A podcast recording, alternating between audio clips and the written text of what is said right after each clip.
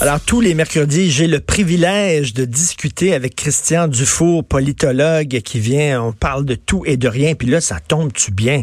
Parce que s'il y a quelque chose qui est vraiment le, sur la table cette semaine, et surtout aujourd'hui, c'est les relations entre le Québec et le Canada, le Bloc, la société distincte. Puis s'il y a quelqu'un qui réfléchit à ces sujets-là depuis des années, c'est bien notre invité, Christian. Salut. Bonjour, euh, c'est pas un privilège qu'on discute Ben ensemble, oui. c'est un plaisir, mon cher Richard. Hein? Merci. Restons dans le Merci. Alors, écoute, le bloc qui grimpe, qui grimpe, euh, là, il y a un nouveau sondage là, que tu me montres. Ce matin, dans le journal Métro, les conservateurs devant les libéraux, et là, on nous dit que ce serait peut-être un gouvernement conservateur minoritaire. Conservateur minoritaire? Ouais, et que le Bloc aurait, ben, ça selon ce sondage-là, le Bloc aurait peut-être 36% des voix. Et ça, pourquoi les conservateurs seraient passés en avance? C'est à la suite du dernier débat et de la montée du Bloc, entre autres choses, et de la montée aussi de, de- du Attends, NPD.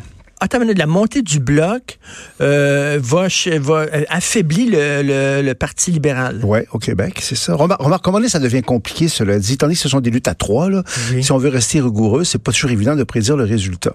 Mais c'est clair que là, le bloc devient vraiment un facteur très important quand tu parles de 35 euh, députés possiblement élus.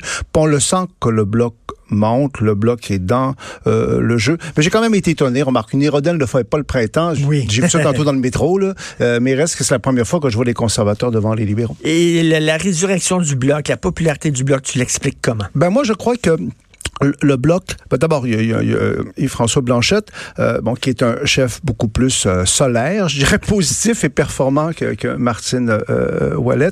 Et aussi dans la mesure où le bloc euh, euh, n'est pas axé sur la souveraineté, le bloc représente en fait la société distincte québécoise au sein du Canada. C'est ça leur réalité. Donc, ils chevauchent quelque chose de puissant. Parce que c'est pas bidon la société distincte au sein du Canada, c'est réel, c'est profond. Le projet, le projet de loi sur la laïcité incarne ça. On a Oui. une autre vision que les autres Canadiens. C'est pas que les gens veulent nécessairement l'indépendance. Je pense que c'est pas à l'ordre du jour. C'est qu'ils veulent assumer leurs différences au sein du Canada. puis Mais- ça a l'air- ça a qu'on est raciste de vouloir ça. On a, Ça a Oui. l'air qu'on est xénophobe. Ça a l'air que le Canada n'accepte pas qu'on veut faire les choses différemment.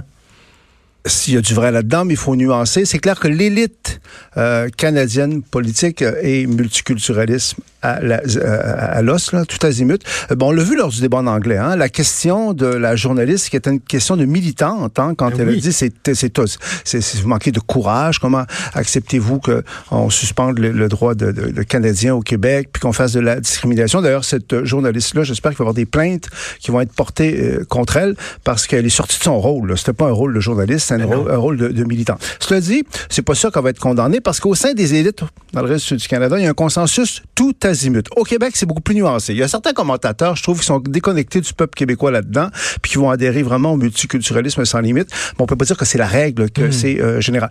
Mais rappelons que les Canadiens anglais ordinaires, entre guillemets, sont beaucoup plus réservés à l'égard du multiculturalisme tout azimut et que le projet de loi 21 recueille un appui qui est pas négligeable dans le reste euh, du Canada. On les, en- on les entend pas beaucoup. exemple, oui, c'est sûr, parce que les élites, parce que la classe politico-médiatique est totalement euh, euh, multiculturelle. Je te dis, lors du débat en anglais, moi, j'étais un peu déçu, je t'avoue.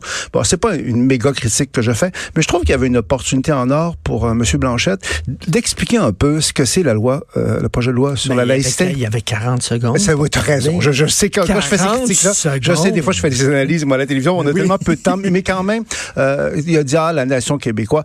Il me semble que euh, sa force, c'est la société distincte québécoise. On a une autre vision que le reste du Canada, parce que le reste du Canada veut imposer sa vision au Québec. Il me semble que c'était ça la ligne. Mais c'est facile de Mais- les critiquer, j'en conviens. Mais la- le piège, tu m'en parlais tantôt là, avant qu'on arrive en onde, le piège, tu disais, c'est qu'il faut pas qu'il parle de souveraineté. Ben, c'est parce qu'il faudrait pas. Tu sais, je peux comprendre qu'il y a un début, peut-être pas d'euphorie, mais c'est une résurrection. hein, Jusqu'à un certain point, le bloc, on l'avait enterré, le bloc, hein, à l'époque de Martine Ouellet, tout le monde l'avait enterré. On avait suivi le, le corbillard. Euh, sauf que là, le bloc revient en force, euh, mais c'est pas à cause de la souveraineté. Puis il faut pas quand même mélanger les choses. Euh, le projet de loi sur la laïcité, la loi sur la laïcité, euh, plutôt, est populaire au Québec pour de bonnes raisons, mais ça veut pas dire que les gens sont pour la souveraineté. Et étant donné que les gens au bloc sont en grande partie des souverainistes, ça peut être tentant pour eux de passer à l'autre étape trop vite. Puis à ce moment-là, pour eux, ça va être très, très dangereux. Si ça devient un débat sur est-ce que la souveraineté est de retour, il me semble que euh, l'appui au bloc risque de, de, de, de tomber parce que c'est pas ça l'enjeu. C'est un gros paradoxe, mais à Ottawa, de toute façon, la souveraineté ne sera pas à Ottawa si un jour elle se fait. Eh on s'entend là-dessus. À Ottawa, le Bloc incarne très profondément la société distincte au sein du Canada. Moi, je défends ça depuis très longtemps, puis il me semble que c'est ça le concept porteur. Et c'est très dommage qu'on ait échoué à le faire un peu reconnaître dans la Constitution canadienne, parce que c'est ça qui donne du pouvoir au Québec. C'est Actuellement, c'est pas la souveraineté qui donne du pouvoir au Québec, ou c'est même pas la nation. La nation, ça, la nation québécoise, qui est pas incompatible avec la société distincte. Je pense que le Québec est à la fois une société distincte au sein du Canada et une nation. La nation, ça correspond des éléments émotifs, symboliques, identitaires, mais ça ne nous donne pas de pouvoir. La société distincte, ça nous donne du pouvoir. On le voit dans la loi 21 euh, sur la laïcité. Ça nous donne des arguments. C'est de dire, écoutez, on est dans le Canada, je crois nouvelle ordre, sauf qu'on a une vision différente des droits et c'est pas les droits fondamentaux. Et c'est pour ça qu'il n'y avait pas beaucoup de temps pour le faire, mais si M. Blanchette avait pu le dire un peu aux autres Canadiens, j'aurais aimé ça. Donc, il faut qu'il fasse preuve d'humilité, euh, François Blanchet, c'est-à-dire que, tu sais, l'ubris, de, de, de, penser que soudainement, là, là, il y a, y a, un mouvement là, euh, derrière le bloc, puis qu'ils prennent ça pour un appui à la souveraineté. L'ubris, j'aime donc ce mot-là, mon cher Richard, tu ajoutes à ma culture, l'ubris. je vais aller voir dans le dictionnaire, mais je comprends, je comprends, parce que, non, mais c'est vrai, tant que c'est pas le péché d'orgueil, Oui, oui, je sais, je comprends. Et, en politique, c'est une vieille règle, tant que c'est pas fini, c'est pas fini. Tout peut encore arriver. Donc, il faudrait pas quand même que le bloc pense que c'est décidé, euh, c'est arrivé. Et c'est vrai que certains souverainistes, parce que c'est fort la foi souverainiste, certains peuvent penser que c'est de retour, puis que là, les Québécois vont se sentir rejetés. Euh, il faudrait pas qu'ils refassent la même euh, erreur que le gouvernement de Pauline Marois avait faite avec la Charte des valeurs. Parce qu'à l'époque de la Charte des valeurs, qui a été très démonisée par la suite, l'opinion publique québécoise appuyait la Charte des valeurs. Tu te souviens? Euh, puis, très, très nettement. Sauf qu'à un moment donné, ils ont voulu servir de ça pour booster la souveraineté. Pour aller en élection, tout s'est effondré parce qu'ils ont confondu les deux, en fait. Mais ce qui se disent, leur défi, en fait, puis leur, espoir, ce dont ils rêvent, c'est que, bon, comme on le fait avec Mitch, on a essayé de faire reconnaître la société distincte avec Mitch, puis on, on, est arrivé à un, mur, devant un mur, une fin de non-recevoir. Et c'est ce qu'espèrent les souverainistes en disant, ben là, on va frapper le même mur et on espère qu'on va en tirer les conclusions qui s'imposent. C'est-à-dire qu'il faut, il faut sortir parce que jamais la nation distincte va être reconnue au Canada. Oui, mais le problème, c'est que c'est peut-être les souverainistes qui vont refrapper le même mur parce que ça fait plusieurs fois qu'ils jouent ce, ce, jeu-là. Ça pourrait arriver à un moment donné que oui, mais euh, Non, mais c'est vrai, Richard. Ça pourrait arriver qu'à un moment donné, les Québécois euh, se sentent pas respectés dans quelque chose de fondamental puis que ça aide la souveraineté.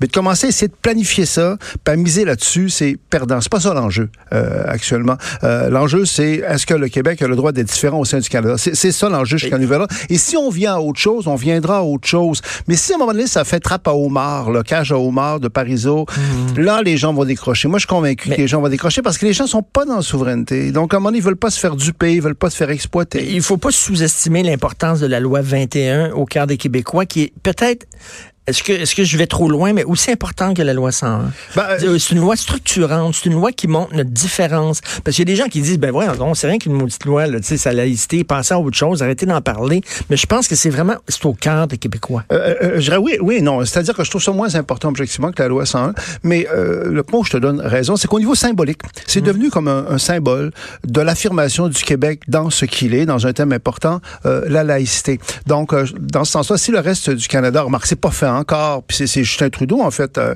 qui, lors du débat, c'est très révélateur, le Québécois, le Québécois de souche, entre guillemets, qui est le seul à dire peut-être que je vais contester euh, la loi devant les tribunaux. Il était très habile, ce Justin Trudeau, parce qu'il dit pas qu'il que c'est sûr qu'il va la contester. Il se garde une marge de manœuvre. Autant, moi, je l'ai critiqué ces derniers mois, parce qu'à l'époque de SNC Lavalin, comme bien du monde, je trouvais qu'il était en dessous de tout, c'est incroyable. Il passait sa vie à s'excuser, pas nous faire honte. Là, il est redevenu très combattant, et dans ce dossier-là, il est habile. Mais élément nouveau. C'est fascinant à quel point la politique, on revient tout le temps. Hein, parce qu'on est, on est déprimé à un moment donné, mais là, il y a un vrai suspense. François Legault, sa déclaration hier, quand il a dit, bah là, Justin Trudeau, euh, c'est quand même bizarre, le fait qu'il aille contre la volonté populaire des Québécois. Donc, ça veut dire qu'il y a une élection.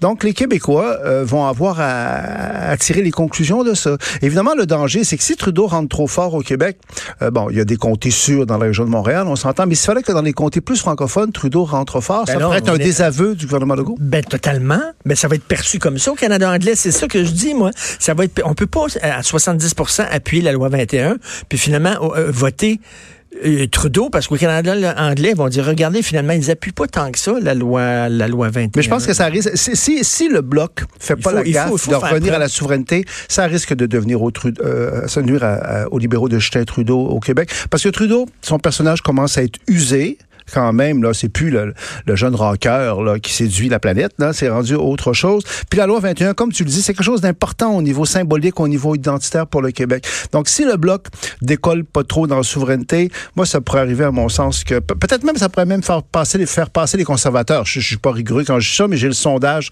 de métro devant moi. Si c'est juste ça, ça voudrait dire que là, les libéraux payent le prix. Pour le Québec, moi, ce que je souhaite, c'est que les libéraux payent un prix très net pour ça, pour que le message soit clair. Là, oui. Restez dans votre cours, pour arrêter de nous écœurer quand on essaie d'être nous Bon. Oui, hein? parfait. C'est la euh, musique à mes oreilles. Puis qu'est-ce, mais, mais j'espère qu'on va être cohérent, faire preuve de cohérence. Oui, on, ça. on, peut pas tout le temps jouer.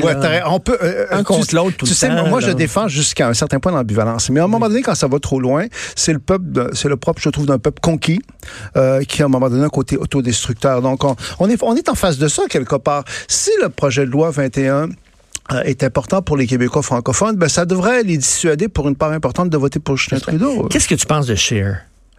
Euh, Chir, écoute, moi, jusqu'à présent, sur le plan humain, je le trouve assez sympathique. Euh, je dois dire, je l'ai discuté à penser que ce gars-là est un fanatique. Puis, bon. Mais en même temps, je trouvais pas qu'il y avait une espèce de, de stature, de, de force euh, suffisante pour remplacer Justin Trudeau. Encore que le sondage de ce matin me donne peut-être euh, tort. Mais moi, mais moi, lors des, des débats jusqu'à présent, ce qui m'a frappé, puis je voudrais pas avoir l'air arrogant parce que c'est facile d'être gérant d'estrade puis de critiquer ces gens-là qui vont quand même au combat. Mais je m'ennuyais quand même des personnages plus grands que nature de, de notre jeunesse Richard. Je trouvais que c'était comme des, des chefs de parti honorables qui se défendaient bien, mais qui étaient assez ordinaires, tout compte fait. Je ne voyais pas de grande personnalité. Celui, de quelque part, que j'ai le plus remarqué, c'est Jack Meeting, parce que quelque part, c'est rendu là, dans le compte qu'il est sick, tout ça, il faut quand même qu'il soit assez sympathique, mais tu sais, mais là, quand, quand tu parles des, personnages plus grande nature, c'est des Trudeau, euh, père, des, des, même des Harper. C'est-à-dire des gens comme solides, forts. Je n'ai pas senti ça, en tout cas, peut-être que je suis trop exigeant, mais je les regardais. parce que Shear, c'est pas ça, là. Il n'y a pas, tu sais, c'est, en fait, chez, il y a quelque chose qui manque, me, me, me semble Mais cela dit, on dit ça, Richard, mais s'il fallait qu'il soit élu premier ministre du Canada, je sais jamais, hein, dans, dans 11 jours, ben là, ça le transformerait peut-être, puis peut-être que dans un an, on dirait, Chir, tout compte fait, il était plus euh, impressionnant qu'on le pensait. Trudeau, ne plus moi. C'est l'exemple, l'exemple classique de ça. Y a-tu quelqu'un qui avait l'air plus insignifiant que Justin Trudeau il y a cinq ans? Hmm. Tout le monde en riait. Je sais pas si je l'oublie. On en riait tous. On disait franchement, c'est d'une superficialité incroyable, c'est une cervelle d'oiseau. Il n'y a, aucune insulte qui n'a pas été lancée contre Justin Trudeau. Ben, il a quand même performé un peu. Hein, oui, il est plus combatif euh, qu'on qu Il est étonnant à quel point il est plus combatif. Et, euh. j'ai osé écrire, écoute, que le dernier débat euh, au Canada anglais, j'ai dit, j'ai dit, pour moi, Justin était sorti vainqueur du, du débat, puis il y a des gens qui comprenaient pas, mais c'est parce que il, est tellement vulnérable ces temps-ci, c'est tellement facile de l'attaquer, que ce soit sur SNC-Lavalin, le pipeline, les déficits et tout ça. Andrew Scheer n'a pas réussi à le déstabiliser. Tu sais, c'est comme ça, il, aurait dû le jeter en bas de son piédestal, puis il n'a pas réussi à le déstabiliser. Moi, c'est la même vision. Et j'ai trouvé que Justin était quand même solide au débat. Qu'est-ce que tu en penses? Je suis totalement d'accord avec toi là-dessus. C'est que je trouve que euh, Justin s'en est très bien tiré, tant ben compte du fait que c'est le premier ministre sortant. Je trouvais qu'il était assez habile. Il avait l'air même un peu narquois parfois. Hein. Tu sais, il regardait Scheer, Scheer en voulant dire, bah, tu peux même parler, c'est moi qui vais être réélu. puis euh, Scheer, il fallait qu'il score plus fort. Oui. Il aurait fallu qu'il l'étampe fondamentalement oui. Il n'a pas été capable de le faire, je Et pourtant, c'était dans sa langue. On peut comprendre qu'au débat français, il y avait de la difficulté. Mais comment c'est que Scheer ne parle pas un meilleur français que ça, quand même?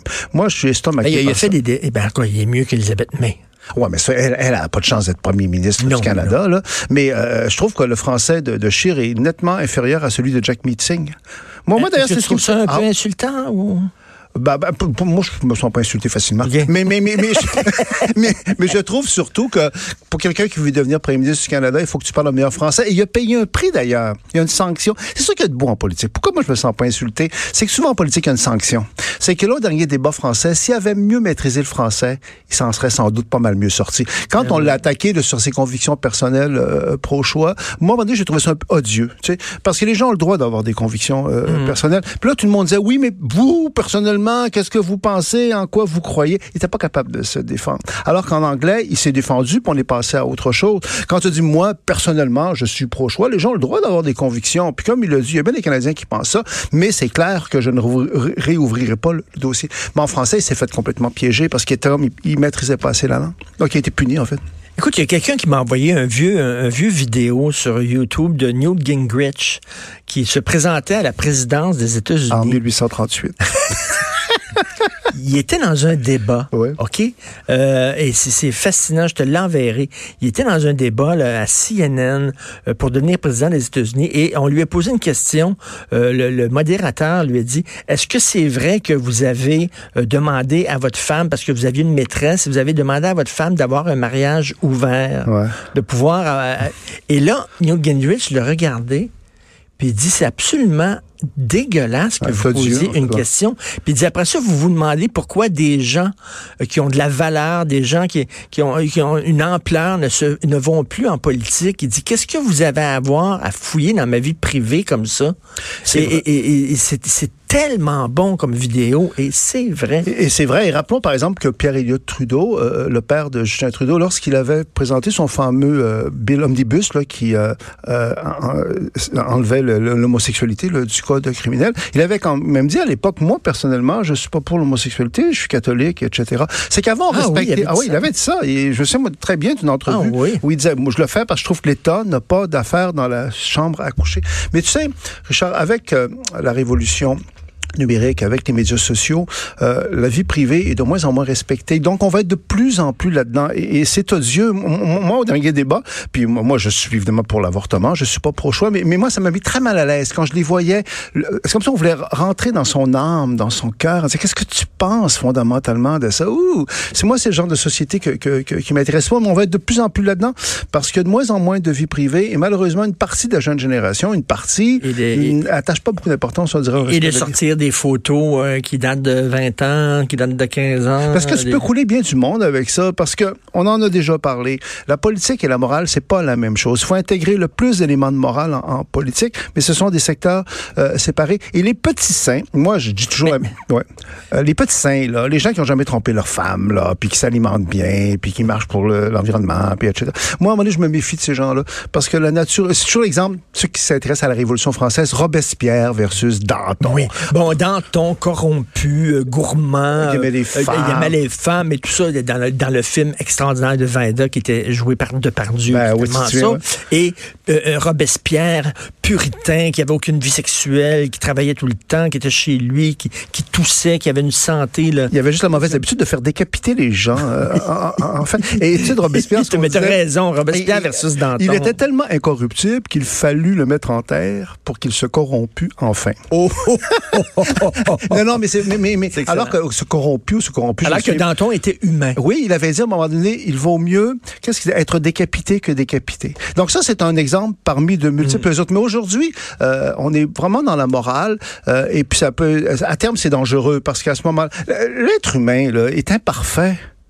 Euh, il y a des failles. Moi, ce que j'aime dans notre système politique, c'est qu'on élit des hommes ou des femmes ou des d'autres, euh, comme nous, avec des forces. Mais, mais, on est on est dans une société d'hypocrites où tout le monde essaie de se montrer euh, comme étant parfait, pur, écolo. on est dans l'image, en fait. on est dans l'image. On est on est, comme Facebook, Facebook là, pour des raisons professionnelles. Mais je réalise que Facebook, tu peux comme te façonner une image en, définitive. C'est pas le réel. Tu mets toujours des photos de toi au soleil, en vacances, avec le sourire. Photoshop, t'enlèves ben, Oui, puis hein? ça. Puis on est comme ça, on est Facebook. Et, ce qui m'amène, là, je suis plus écolo que tout le monde. Bon, les manifestations, là, qu'on a eu hier, des gens qui ont bloqué le pont pour une cause.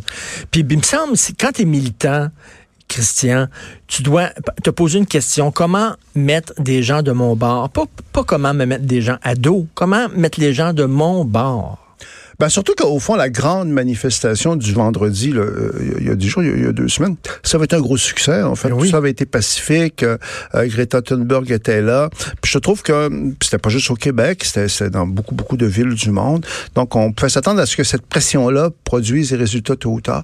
Mais des, des gestes comme, ils ont été- qui- comme ceux qui ont été posés hier, là, même si c'est pas violent, là, mais- il reste que je trouve c'est se tirer dans le pied. Parce qu'au fond, euh, c'est discréditer le mouvement. Parce que le monde veut pas, veut pas se faire écœurer. Puis ça fait réaliser une chose, c'est qu'il y a une partie euh, des, des militants là, dans, dans ce dossier-là qui sont des fanatiques, en fait. Oui. Euh, et on va être confronté, devant jusqu'où ça va aller, là, parce qu'on risque d'être de plus en Mais, plus mais, mais le confronté à pire, mais le pire, c'est il y a rien de pire qu'un fanatique que le, le- que le bien de son côté. Ben ouais. Qui, qui, qui fait ça pour le bien. Fait qu'il dit oui, mais tous les coups sont permis. Je fais ça pour le bien. Et- il n'y a plus de pour doute. ton bien. Est-ce est-ce qu'il y a de très malsain? Euh, Une des pires insultes qu'on peut dire euh, actuellement aux gens, on peut dire t'es raciste, tu, tu nies l'existence des, des chambres à gaz, ou t'es climato-sceptique. Donc, t'as un doute, t'as un doute. Et j'ent- et j'entendais Dominique Champagne. Une, une, un un de mes amis me dit hier, le bon côté d'hier, il dit ça a complètement discrédité Dominique Champagne. Ah, c'est parce qu'il n'est pas capable de le voir en peinture, donc il était content de ça. Il dit, C'est c'est le bon côté. Mais Non, mais je m'excuse, mais il est rendu hystérique. Ouais, je il est rendu hystérique. je, je trouve que c'est vraiment, c'est un exalté beaucoup. Et l'argument qu'on va dire, c'est la science. C'est la science. Ne répondez rien. Ne dites rien. C'est la science. Ben, moi, la vision que j'ai de la science, ça, c'est plus compliqué que ça un peu quand, quand, quand même. Donc, euh, mais je pense qu'on va être confronté à Non, mais ça. c'est plus de la science, c'est de la religion, là. Ouais, c'est ça. Ben, en fait, moi, je trouve Non. que ce dossier-là, c'est un dossier scientifique parce qu'il y a quand même des, des, des, des études qui montrent qu'il y a un réchauffement qui est, qui est, qui est dangereux, tout ça. Euh, mais en même temps, c'est un dossier de politique publique. Qu'est-ce qu'on peut faire de façon plus ou moins efficace? C'est un dossier idéologique. Hein, puis c'est un dossier religieux, comme tu le dis. À un moment donné, ça. Puis je dirais que c'est un dossier hystérique aussi, parce qu'à un moment, là, c'est trop. Tu vois, tu vois le- la, la collapsologie, là, tu sais, la nouvelle. euh, euh, la nouvelle discipline là. Il y a des gens très sérieux là. Ah, la collapsologie. oui, ça veut dire euh, collapse, ça veut dire s'effondrer. Donc les gens qui, qui Donc, c'est la science de l'apocalypse. Ouais, mais bientôt, là, bientôt, bientôt, dans 5-10 ans, puis c'est fini. Puis, puis, puis il y a le- tu sais, aussi l'éco-anxiété. tu sais.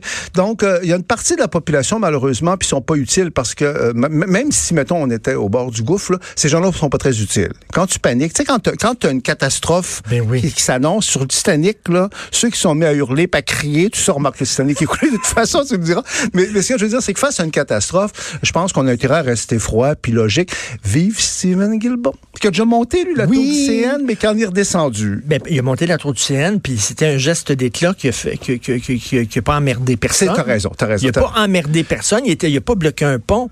Il est monté en haut d'une tour. Et là, les gens l'ont regardé puis ont dit, wow. C'est vrai. C'était beau, en fait, avec le beau. C'était beau parce que c'était euh, monté au, au ciel. Donc, donc il y a- entre Steven Guilbeault et Dominique Champagne, Dieu que moi je n'hésite pas. moi aussi. Steven Guilbeault, qui passe pour un traître dans certains milieux, mais qui est un gars qui est réaliste. Non, puis respecté aussi parce qu'il se salit les mains. Euh, puis euh, Dominique Champagne, de toute façon, il faut tout faire un monde. Tu sais, moi, je vois la vie comme une symphonie où chacun a sa partition à jouer, des progressistes, des conservateurs, des écolos, des moins écolos. Mais Dominique Champagne et sa gang, ils sont tirés dans le pied parce que le côté fanatique est sorti. Puis écoute, le monde trouve là que c'est des fanatiques. Là. Ah puis ouais. que quand tu viens travailler à Montréal en auto, puis tu peux avoir marché lors d'un marche pour le climat, puis là, on t'écœure en, en bloquant le pont Jacques-Cartier. C'est quoi l'idée? Puis tu te savais de quoi la prochaine étape? Puis euh, j'entendais des gens qui disaient, écoutez, il y a eu une marche il y a 10 jours, puis ça n'a rien changé. Encore, Oui. en 10 jours.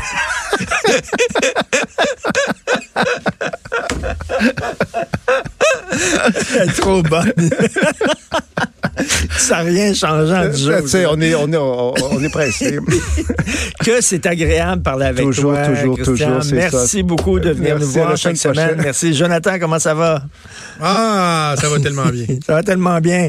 Vous autres, à Québec, vous n'en avez pas des, des, des, des, des- des gens qui bloquent des pompes et qui sont sur la rue? Puis ça, c'est rien qu'à Montréal, des, des, des exaltés comme ça? Ah, non, non, non, non, mais on- je pense qu'on paie pas pour attendre. là. Ces gens-là veulent euh, enfantiser la vie d'un peu tout le monde euh, au Québec. J'imagine qu'ils ont, ils ont juste pas encore trouvé c'était où Québec, là. Euh, mais ils devraient nous trouver. Là. Ils, parlent de, ils parlaient de Sherbrooke aussi, donc euh, non, non, ça devrait venir chez nous aussi. Ok, bon, ben, on, on a bien hâte de recevoir la visite. Oui, mais je pensais tout le temps c'est un oasis de raison au Québec, quand même. Ah oui? Oui, oui, oui, je trouve. De quoi tu vas parler, cher Jonathan? hey, t'as-tu vu euh, mon, euh, mes nouvelles ambitions euh, souverainisme? et, euh, Ben oui! Ah, ouais, ce matin, Ben je me suis oui. réveillé j'avais ça en tête. Là. Nous, gens d'ici, gens le cœur. J'aime tellement ressortir l'hymne national de Raoul Duguay. Au Québec! C'est- Sais-tu quoi? Euh, j'ai vu que ta, ta blonde Sophie a, réagi en disant que je, mentionnais que ce qui se passe en ce moment me donne quasiment envie de devenir souverainiste. Oui. J'ai dit presque. Je mentionner, j'ai dit presque. Non, mais quand même, pour toi, de, de, de, de ta bouche à toi, c'est énorme. Mais tu sais qu'au-delà de la formule, pour au-delà du punch euh, d'une fin de chronique, je, c'est pas mal ce que je pense. C'est pour vrai. Pour vrai? Juste, ben, je, je, te dis pas que je voterai oui demain matin, mais quand je vois des, des trucs comme ça, comme qui se passe, ce qui se passe évidemment, puis on va revenir là-dessus en, ouverture de show, euh, le mépris du Canada anglais, j'ai beau me dire, ouais, c'est une espèce d'élite politico-médiatique qui nous crache dessus. Je pense pas que ce soit le sentiment généralisé, mais euh, on regarde ça, on regarde euh, ce que Mme Raj dit, ce qu'elle pense du Québec. Elle en a rajouté hier sur Twitter, puis tu te dis, ok, ça se peut-tu qu'on soit pas pareil là? Parce ça se peut qu'on soit pas à même place? Mais c'est énorme. Écoute, je vais, je vais rien que citer la fin de ta chronique. Mais quand une journaliste profite d'une tribune d'exception pour prendre position de la sorte, on peut comprendre que bien des gens ne se sentent pas très bien, très canadiennes. Même moi, ça me donne presque envie de devenir souverainiste. Écoute, je, je mm. tombe en bas de ma chaise quand je t'ai élu. Oui, mais, je, non, non, je, je, te dis, au-delà de la formule, là, je, oui, c'est ce que ça euh, suscite euh, chez moi. C'est-à-dire, là, tu te poses la question, est-ce qu'on a encore une place là? Est-ce qu'on va pouvoir être reconnu comme étant différent des autres? Ou s'ils veulent rien savoir, ben, la seule issue, c'est peut-être de partir. C'est une question que tu te poses. Ben, en tout cas, que le mérite d'être posé. je, je, mm-hmm. je, pense pas que demain matin, je vais mettre à afficher des posters oui, et c'est possible dans ma chambre. Mais je pense que il faut être faut être à l'affût de ce qui va se passer dans les prochaines semaines, euh, prochains mois, particulièrement lorsqu'il y aura un nouveau gouvernement qui va être élu, euh, alors que bien des indicateurs démontrent que ça pourrait être un gouvernement libéral encore, probablement minoritaire, mais quand même, euh, que Jog Meeting finalement finira par dire à livrer le fond de sa pensée, c'est-à-dire qu'il est contre aussi la loi 21 et que si effectivement il y a juste un parti politique qui défend les intérêts, les visées du Québec, même si on peut se questionner sur la profondeur des convictions de, des mm. François Blanchet. Il reste que là, c'est ce qu'il défend, c'est ce que son parti défend.